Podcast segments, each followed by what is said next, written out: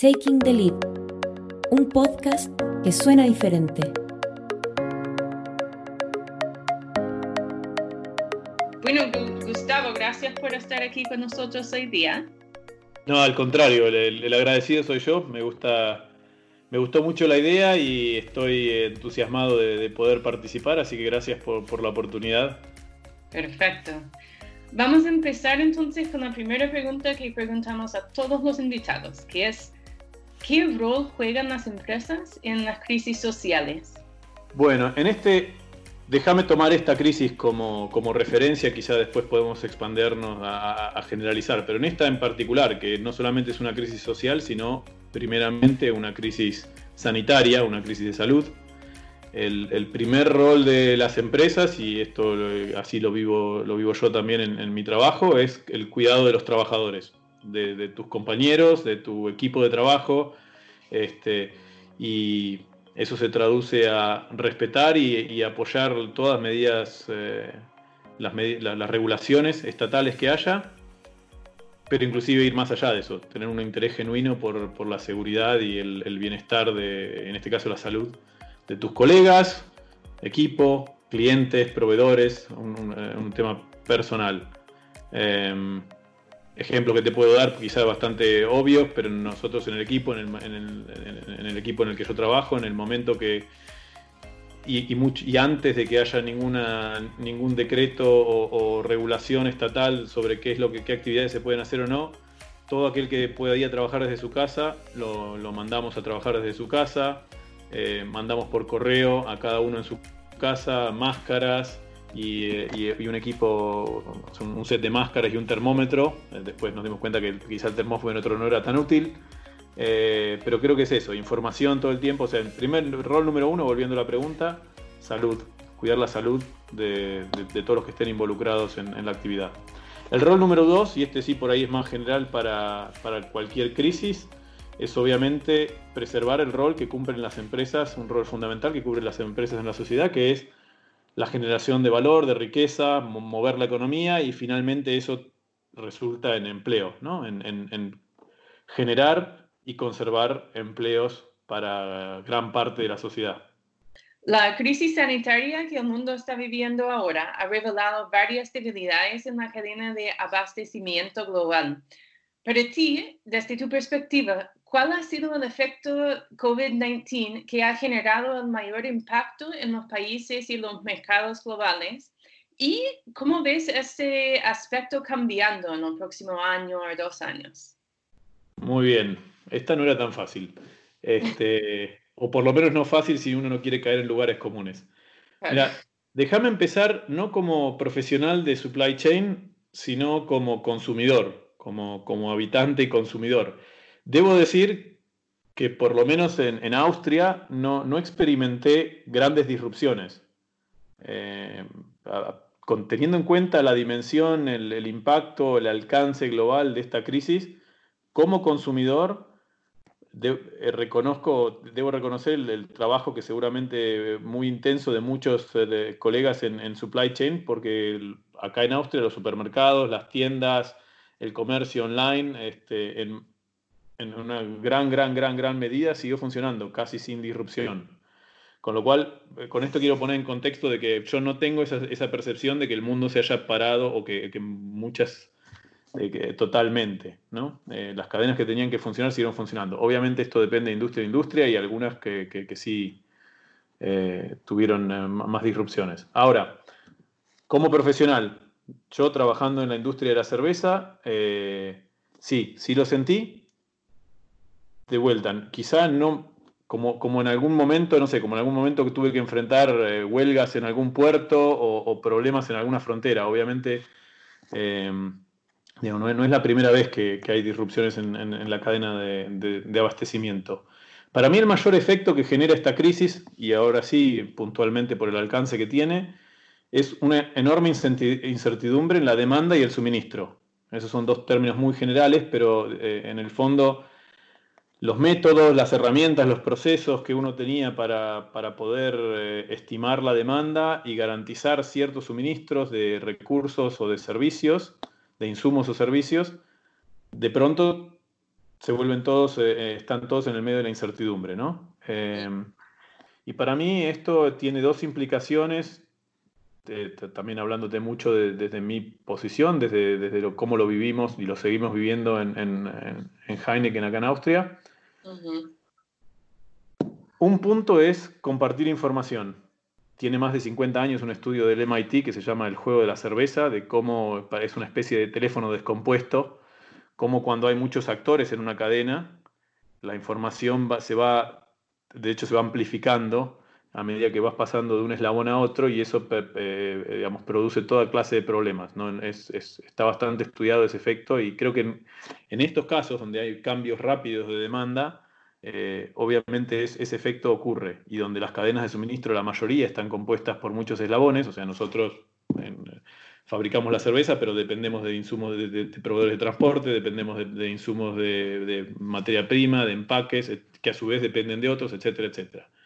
Entonces, un punto muy importante que, que, yo vi, digamos, se convirtió más relevante que otras veces en esto es el compartir información dentro de la empresa, porque esos mismos eslabones eh, eh, ocurren también dentro de una empresa. Dentro de una empresa los procesos van pasando de mano en mano. Entonces, asegurarte de que todos tengan eh, el mismo número, el mismo, la misma visión, o sea, la, misma imagen de cuál es la demanda, en este caso sobre todo de la demanda, aún sabiendo que no la vas a poder pronosticar con gran certidumbre, eso es imposible, pero por lo menos si nos equivocamos, estar todos sabiendo que estamos yendo todos hacia el mismo lado, cuáles son los supuestos, hacer escenarios, compartir esos escenarios, para que todos en la, en la cadena trabajen sobre los mismos, eh, insisto en eso, sobre los mismos escenarios y supuestos. Eso, eso creo que es muy importante. En, otros, en otras circunstancias hay procesos que, que se, se gestionan casi autónomamente inclusive con, supuestos y, cultura bastante propia del proceso. Los, típicos son un departamento genera una demanda, digamos, un, pronóstico de la demanda, pero otros departamentos deciden que no, que, que, no lo vamos a seguir, que vamos a producir un poco de más o producir un poco de menos o comprar un poco más o comprar un poco menos porque nosotros sabemos que en el pasado siempre se quedan cortos o siempre se quedan largos. Ese tipo de creo que ese, ese tipo de, comportamientos muy, este, digamos, sin, sin, compartir información y sin confiar en esa información que compartimos, pueden ser bastante, o para nosotros podrían haber sido bastante dañinos en esta crisis. Lo otro, el otro punto que me parece importante en, en esto, siempre dentro de esta idea de la incertidumbre de demanda y suministro, recién hablaba mayormente de la, de la demanda, de cómo compartir el pronóstico y los supuestos de demanda que tenemos en todos los eslabones. Del lado del suministro pasa algo parecido. Eh, mal o bien, con más o menos tecnología, la mayoría de las empresas tienen alguna, alguna gestión de la planificación. En inglés sería normalmente Sales and Operations Planning. Algún proceso similar de planeación este, a niveles totales de la empresa existe. Y en ese proceso uno incluye ciertas variables sobre todo insumos que son críticos. Que son críticos ¿por qué? O porque es muy difícil ajustar la capacidad en el corto plazo, o, porque la demanda a la que tienen que atender ese insumo también es, normalmente variable.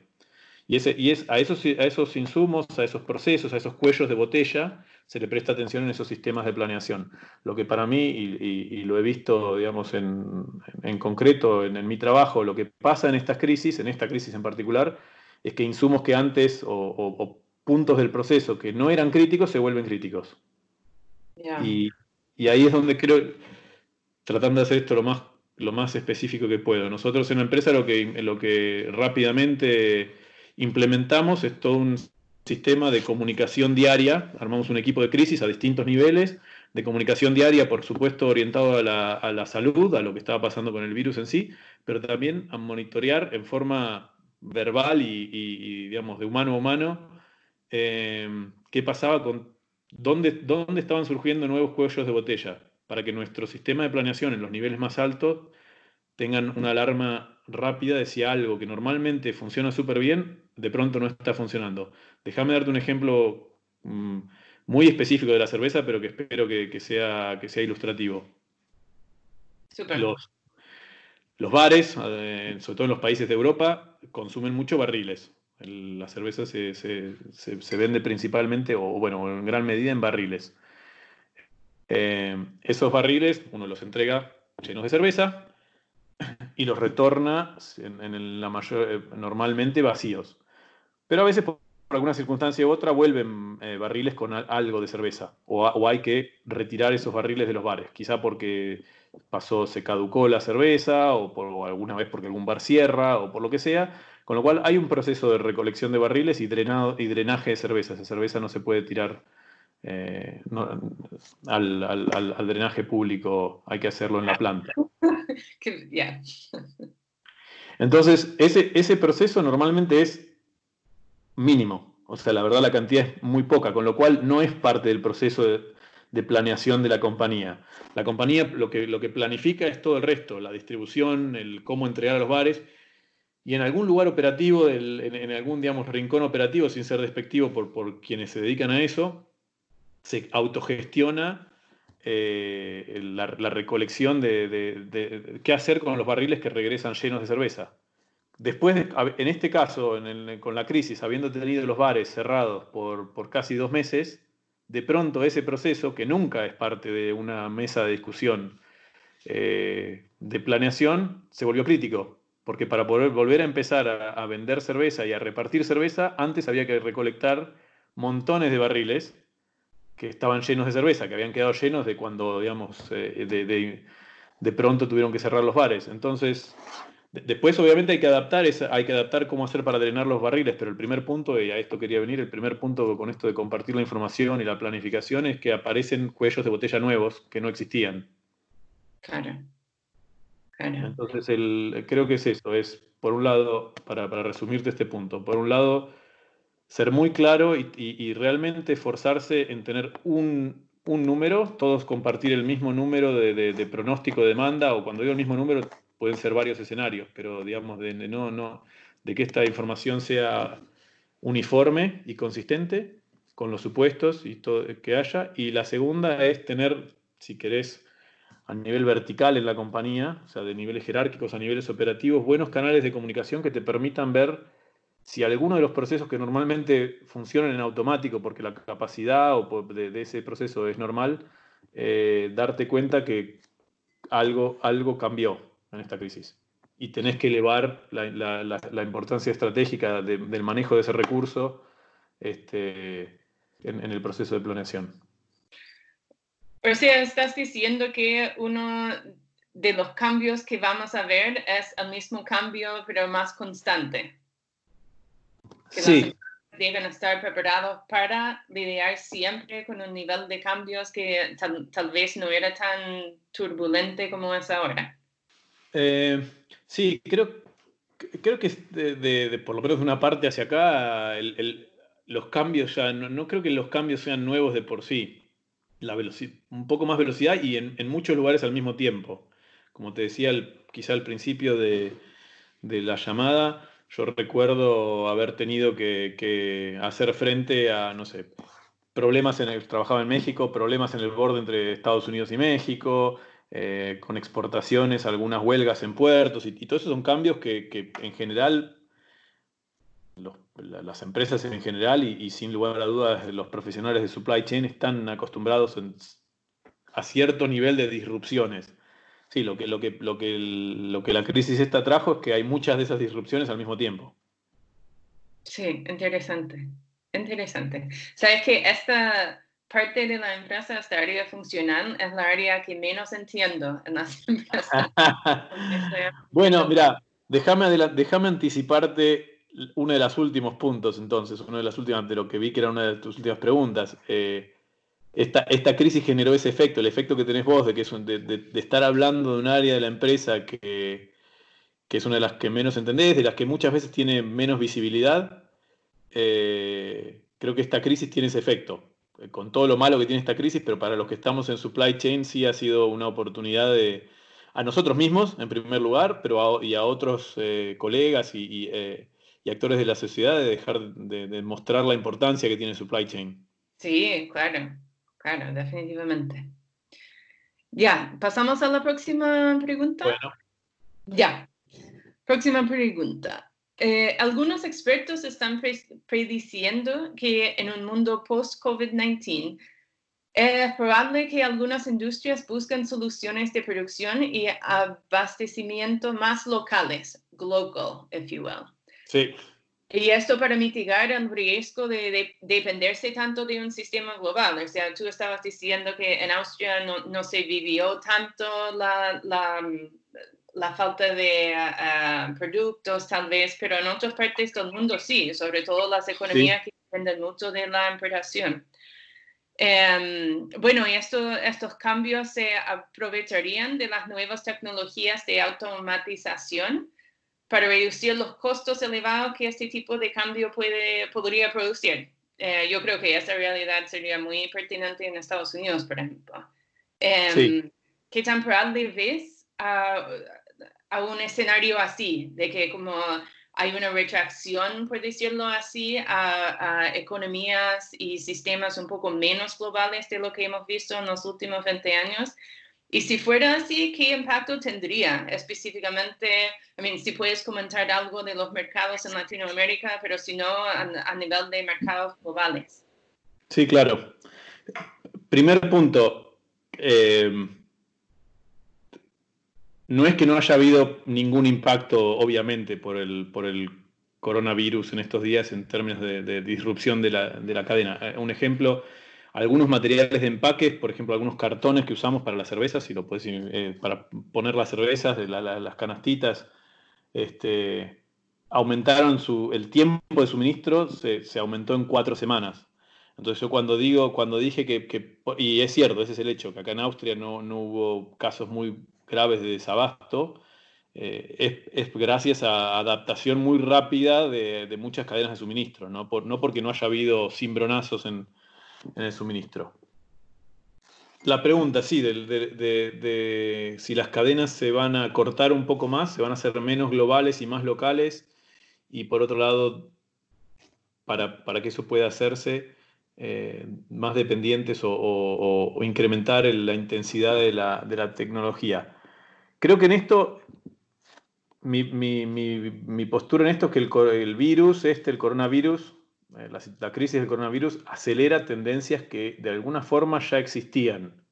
Si, una tendencia que, viene de los, consumidores, eh, que ya existía y que, ponía presiones en las cadenas de suministro justamente para esto, para, hacerlas más cortas, para hacerlas o más locales o, cambiarlas de alguna forma, es la velocidad, o sea, desde el punto de vista de consumo, eh, el, esperar, digamos, el, que todo sea en 24 horas, este, que vos pongas una orden de algo eh, como consumidor, compres algo y al otro día lo tengas en tu casa, y, lo mismo que tengas posibilidades de elegir, la customización.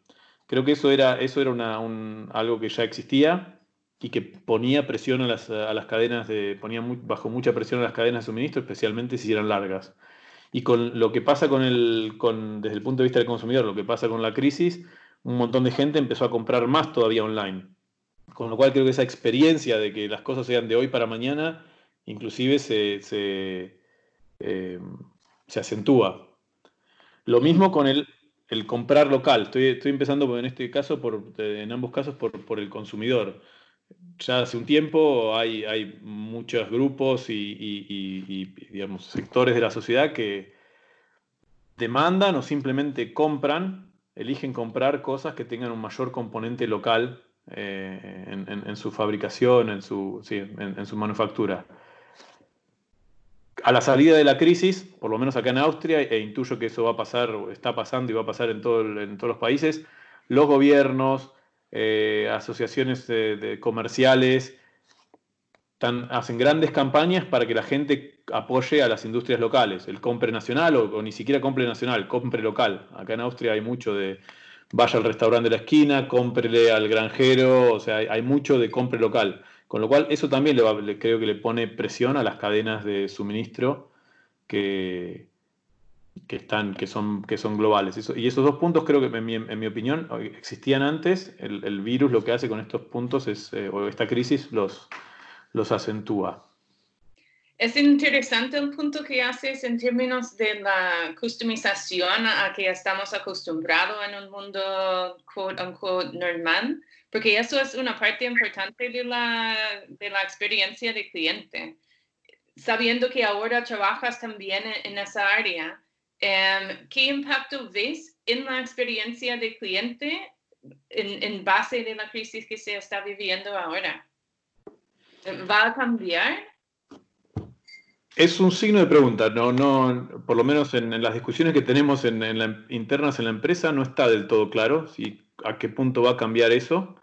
Y es contradictorio con lo que te acabo de decir, que sí, esta tendencia de, generada o fomentada mucho por el e-commerce, de que todo sea hoy para mañana y en, los mil, colores y formas que uno quiera. Nosotros tenemos al mismo tiempo en, la empresa proyectos para reducir de hecho reducir la gama de productos.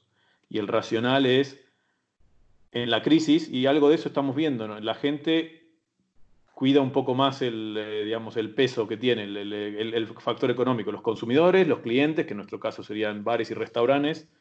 Entonces, por ahí puede ser que haya también un, efecto de reducir la cantidad de, el, rango de la oferta y concentrarse en, lo que realmente, en el caso de la empresa, en lo que realmente genera la, mayor utilidad y el mayor volumen y, lo mismo, bueno, en los distintos niveles de, consumo. Yo creo que puede haber, puede haber una retracción. Eh, nosotros por lo menos estamos preparando escenarios y tenemos algunos proyectos. ¿Qué pasaría si podemos retraer un poco, disminuir un poco la variedad de la oferta y concentrarnos un poco más en, los principales productos? En el core, claro. Entonces, mira, entonces yo creo que esta larga introducción de que, creo que la crisis del coronavirus sí acentúa tendencias que ya existían. En cuanto a velocidad, en customización no sé, pero en cuanto a velocidad por, la experiencia, porque más gente está comprando por, e-commerce. No sé si me entendés, si esa parte se entiende. Sí. Eh, y más gente va a estar mirando también probablemente a que sean locales. Y al mismo tiempo las cadenas largas, es cierto, tuvieron disrupciones. Yo creo que la, las cadenas, las, cadenas globales con producción remota en otros países, producción o servicios, en el caso de algunos servicios que se pueden comercializar remotamente, no va a desaparecer. Creo que en la nueva normalidad, me animo a, no, no, veo que haya una vuelta a un mundo este, donde, todas las, donde la mayoría de las cadenas de suministro se circunscriban a, un país. Creo que el comercio internacional y el, digamos, gran parte de estas cadenas descentralizadas van a seguir estando con la tecnología de comunicación y tomando medidas de, sanidad correspondientes, creo que, se está empezando a volver a una nueva normalidad. Lo que yo creo es que, mira, lo, que, lo que creo que va a pasar es que, y que está pasando, es que la mayoría de las empresas va a tener como un, se llama como cadenas de suministro bimodales. Creo que, que va más y más, va a ser más marcado que las empresas tengan cierta gama de productos que donde el objetivo sea el, menor costo posible, quizás sacrificando variedad y, tiempo de respuesta, y esas cadenas van a seguir siendo largas, van a seguir siendo, o van a seguir siendo globales, con, suministros, suministros viniendo de otros países, em, y, otros, y otros productos, o sea, van a, van a crear cadenas casi paralelas, cadenas de suministro paralelas, con la mayor cuanto más puedas compartir recursos, mejor, pero en, algún punto paralelas, que sean más locales, más basadas en tecnología eh, y que permitan eh, tiempos de respuesta mucho más cortos.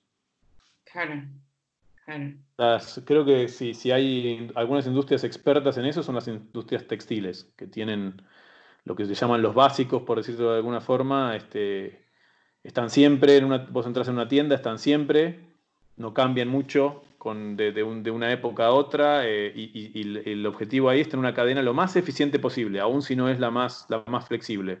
Y después tenés otros, otros accesorios, otros artículos que cambian mucho más con, la temporada, con, no sé, de demanda mucho más errática, donde necesitas velocidad, necesitas este, personalización, y ahí sí, esas cadenas son más compactas en general aun cuando sean un poco más caras. Entonces yo creo que, es, hacia eso van a tender la mayoría de las empresas, a generar distintas cadenas que se adapten a distintos productos o distintos segmentos, de, ya sea de mercado o de producto.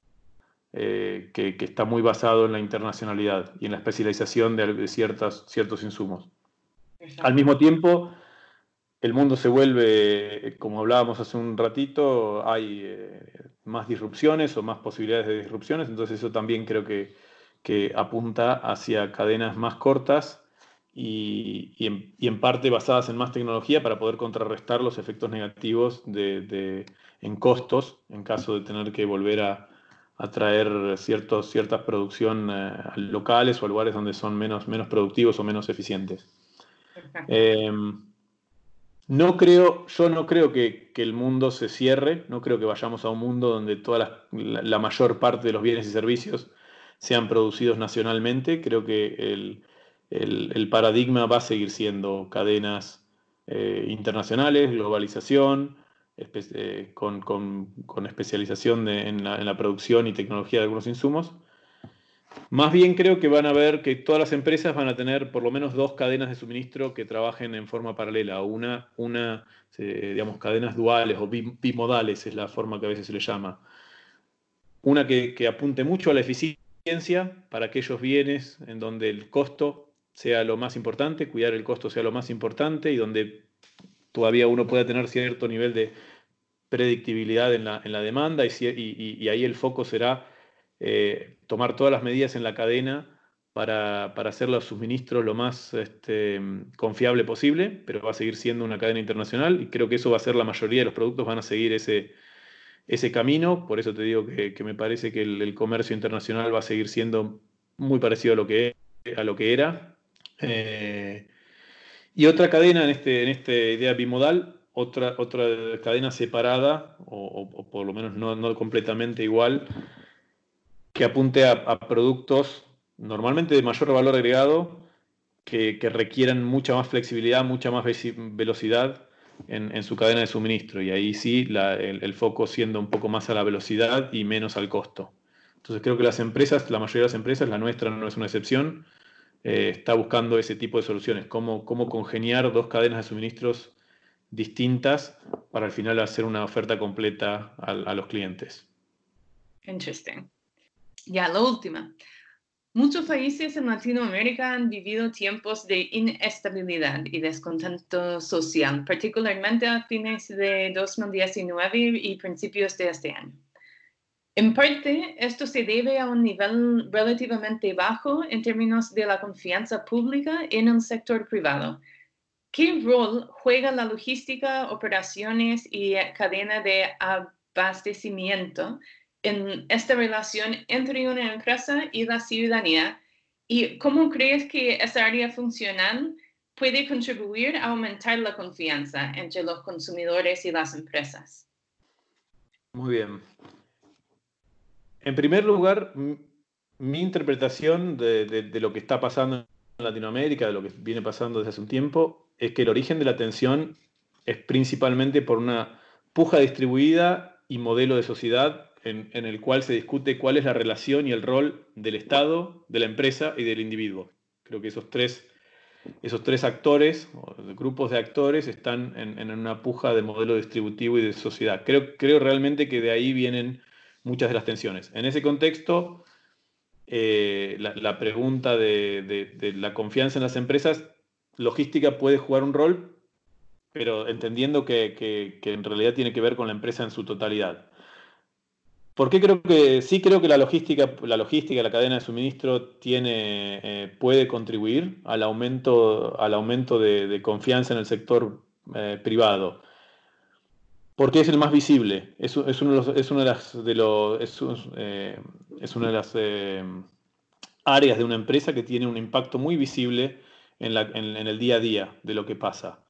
Entonces yo creo que no, pasa, en el caso de, logística y, supply chain, cómo puede contribuir a, esa mejor imagen, no es tanto a través de que los productos lleguen más, eh, este, rápido, que obviamente es importante, sino el cómo, o sea, no tanto el qué, si es más velocidad, si son este, niveles de servicio, etcétera, sino cómo, cómo se llevan, cómo se, cómo se gestionan esas cadenas de suministro. ¿Y a qué me, a qué me refiero?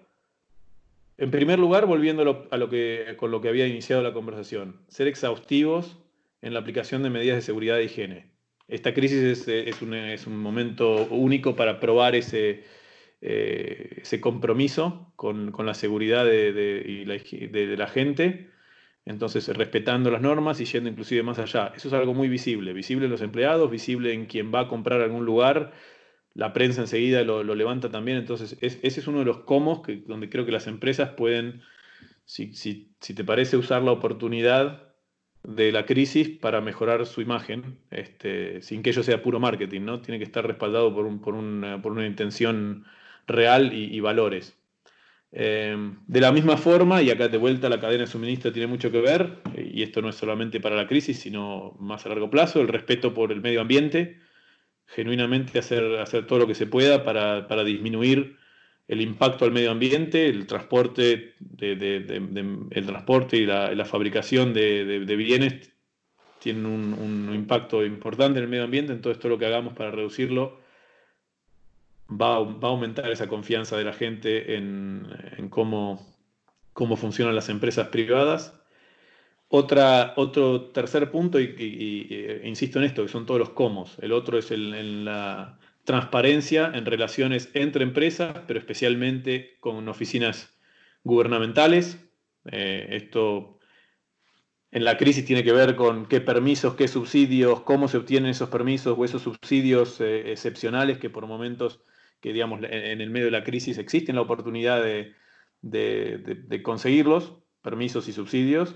Eh, bueno, saber manejar eso, no hay reglas, pero aún dentro de marcos legal, de los marcos legales, hacer lo que, hay, lo que está bien y no, aprovecharse de la situación, no aprovecharse del, Estado en este caso. Obviamente, ni, hablar cuando, cuando caemos en, discusiones de, temas de corrupción. O sea, evitar todo, lo que tiene que ver con transparencia, con, em, con temas gubernamentales, con oficinas gubernamentales, creo que es fundamental.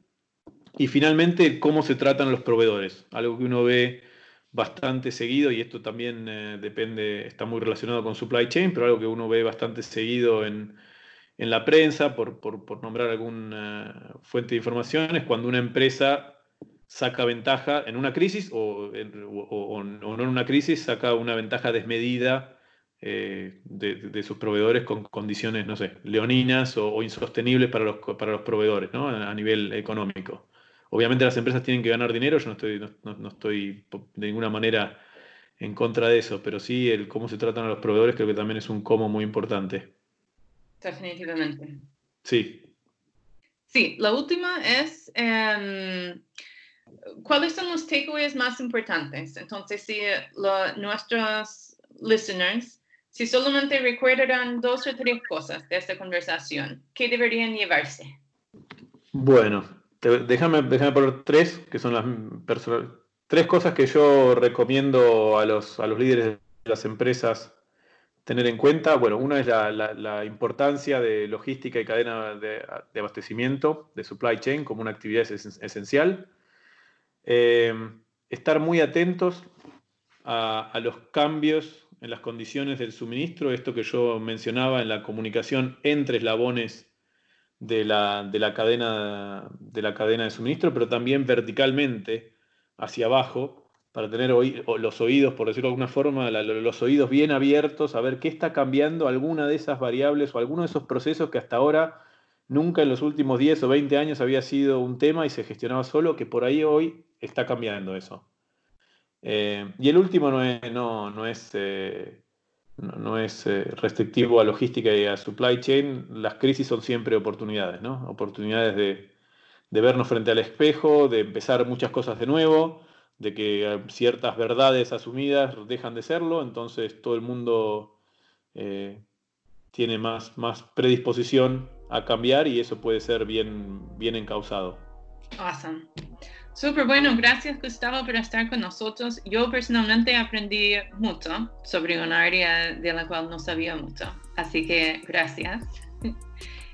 muchísimas gracias Emily, bueno, eh, deseando lo mejor para, vos, tu familia, todos los, oyentes también, que todos estén, eh, que puedan gozar de, buena salud y, tomar los recaudos que sean necesarios en, estos, en esta crisis y, y, poder afrontarla y salir todos más fortalecidos. Muchas gracias por la oportunidad y hasta, hasta la próxima. Gracias. Chao.